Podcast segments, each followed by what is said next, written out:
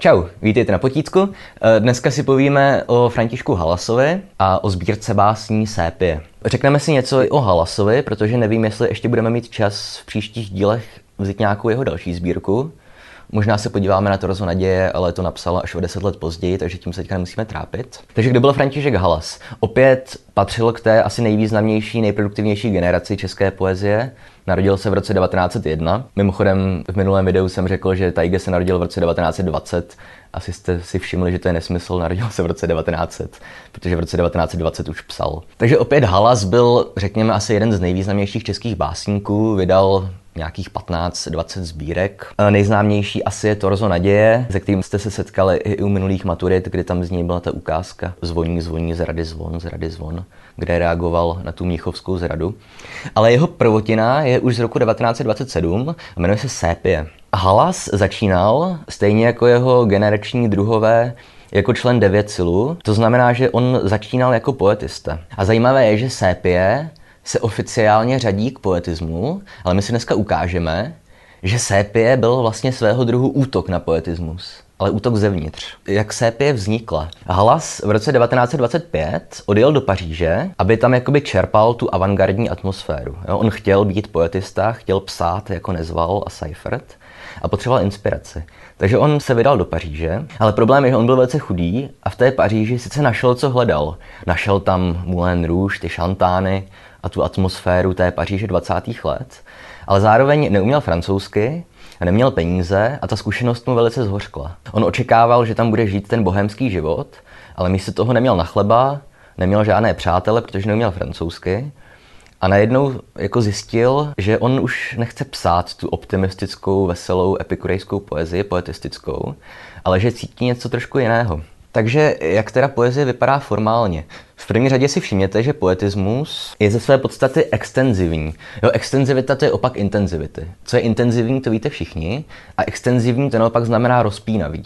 Jo, takže třeba u Pásma nebo u Edisona jsme si říkali, že ti básníci se snaží jakoby pokrýt co největší pole témat, motivů a času a prostoru. Ale Halas už takhle v Sépii nepracuje. Halasovy básně v Sépii mají obvykle jedno téma, uzavřené téma, které je potom ještě vlastně završené nějakou poentou, což opět u poetismu není obvyklé. Mimochodem ta poenta je většinou dost ironická, temná, místy i sarkastická. Taky si možná ještě pamatujete, nejsem si jistý, jestli to je středoškolské učivo, ale že Sépie byla hodně ovlivněná expresionistickou poezií Georga Trakla, německého básníka. Jednak formálně, protože je psaná ve čtyř verších, ale jednak i jakoby tím temným podtónem. Jaká jsou témata těch básní? Já jsem říkal, že on se snažil psát poetisticky a tohle si můžeme ukázat třeba na básni, která se jmenuje Moudrost. Pravdy ty, staré jak víno, které stáčel Noé, jsou dopity, kde najít nové. Gordický úzel vrásek, přesekni jedním sekem, bez otázek, smíchem. Neumírat smrtí, životem umřít, za smrt i rak se stydí, hleď všeho užít. Jo, takže vidíte, jak prostě vyřešit ten problém vrásek, no, stáří problémů smíchem. No, tohle je klasický poetistický postup. Stejně tak neumírat smrtí, životem umřít, že? Prostě carpe diem, užívejte si života. To je třeba v téhle básni, tam ještě vidíte jasné stopy poetismu. Pak jsou tam básně, kde to Halas kombinuje, kde na jednu stranu používá poetistické motivy, ale už jim dodává nějaký hodně temný podtón a ten poetismus vlastně ironizuje. Mimochodem, proč tomu tak bylo?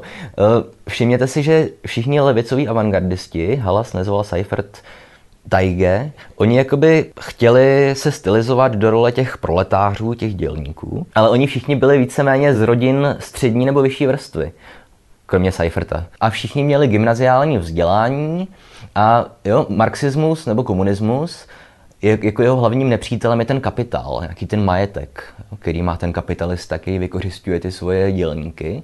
A kapitál můžeme vztáhnout i jakoby kulturně. My můžeme mít jakoby kulturní kapitál, to znamená, že máme nějaké vzdělání a znalosti a tak dále. A Halas tohle neměl. On nechodil na gymnázium, neměl vysokou školu, on se jenom vyučil knihovníkem nebo knihařem, knihtiskařem, ale byl prostě jenom vyučený. On jakoby tohle taky nenápadně tematizoval, totiž to, že oni vlastně poetisti jsou do velké míry pokrytci, protože se stylizují do něčeho, co nejsou. Takovouhle jako parodii poetismu zároveň kombinovanou, ale s poetistickými prvky, můžeme najít třeba v básni Arara. Jo, co je Arara? Papoušek Arara je takový ten exotický papoušek, který opakuje slova. A Arara je úplně typicky poetistický. Jednak je to papoušek, takže je exotický. Jo, exotika je naprosto typická pro poetismus. A zároveň opakuje mechanicky ta slova, která slyší. Jo, a tady ta hra ze slovy je taky typická velice pro poetismus a obecně avantgardu. Ale jak to v té básni funguje? Zajíc zešílí v březnu, láska ta nemoc stará, lhát jako ďábel z jara. Ta první víte, jako když dítě uvízne v trní, krvácíte. Pak v srdci sládne víno a amfora a vše se opakuje. Arara. Jo, takže máme tady to opakování Arara, poetistický motiv. Ale já nevím, nakolik si můžu dovolit v tomhle pořadu interpretovat tuhle báseň, protože první láska je jako když dítě uvízne v trní, krvácíte. Jo, takže tady to je jako dost drastický motiv. Ale zároveň zkombinovaný s tím exotickým veselým papouškem Arara. Jo. Takže všimněte si, co se tady děje s poetismem. On se začíná úplně proměňovat v něco jiného. A na tomhle je zajímavé, že poetismus celá dvacátá léta odolával různým útokům jakoby z vnějšku. Jo? Všichni možní kritici, kteří nebyli avantgardní, ať už to byl Peroutka, nebo Bedřich Fučík, Miloš Dvořák, nebo třeba Antonín Matěj Píša, oni neustále útočili na poetismus a vyčítali mu nějakou tu lehkovážnost a to epikurejství a, a tyhle věci. A to, bylo jim to k ničemu, protože Taige byl naprosto geniální rétor, geniální řečník a geniální vlastně spisovatel, který všechny ty útoky z vnějšku dokázal odrazit. Ale najednou z Halasovy strany přišel útok na poetismus zevnitř. A pikantní na tom je, že Taige sám redigoval Sépii. To znamená, že Halas mu dokázal mezi jeho vlastními prsty podsunout sbírku, která se oficiálně jako nazývala poetistickou, a Taige si toho nevšimnul. On v ní viděl ty poetistické prvky, ale nevšimnul si, že ta sbírka je vlastně už útokem na poetismus. A pozor, možná i nevědomým útokem. My nevíme, jestli Halas jakoby vážně chtěl poetismus nějak narušit zevnitř, ale udělal to. Přečteme si ještě první báseň, nebo úryvek z ní, která se jmenuje stejně jako ta sbírka Sépie, kde on vlastně napadá tu autoritu spisovatele. Všichni víte, co je Sépie, hlavonožec, který vlastně vypouští ingoust, aby sám sebe ukryl před nepřáteli. A Halas píše: Sépie, Sépie, ty prcháš ve svém ingoustu, můj mne neskryje. Jak to děláš, má Sépie? Jo, takže on říká, ta Sépie se ukrývá v inkoustu, ale on jako spisovatel to nedokáže. A ta báseň končí slovy: Sépie, Sépie, ty prcháš ve vlastním inkoustu, kol věcí z veršů zeď hřbitovní. A poezie na vše jak patinu, Sépie, Sépie, řekni mi. Takže kol věcí z veršů zeď hřbitovní. To znamená, že ty básně, ty verše, vlastně Halas ohraničuje hřbitovní zdí.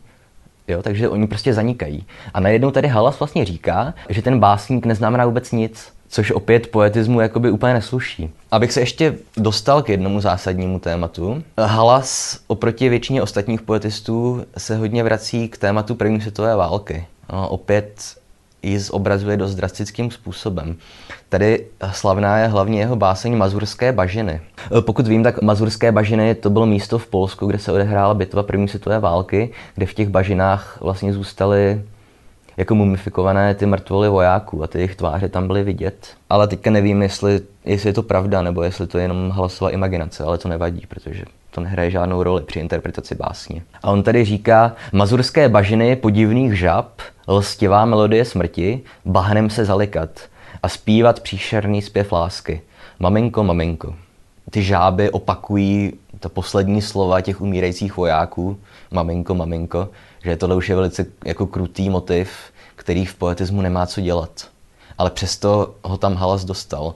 Zajímavé je, že potom vycházely recenze na Sépii, když vyšla, a Taige i Nezval se chlubili, že mají nového poetistického básníka, skvělého Halase. A přitom si nevšimli, že Sépie znamená začátek konce poetismu.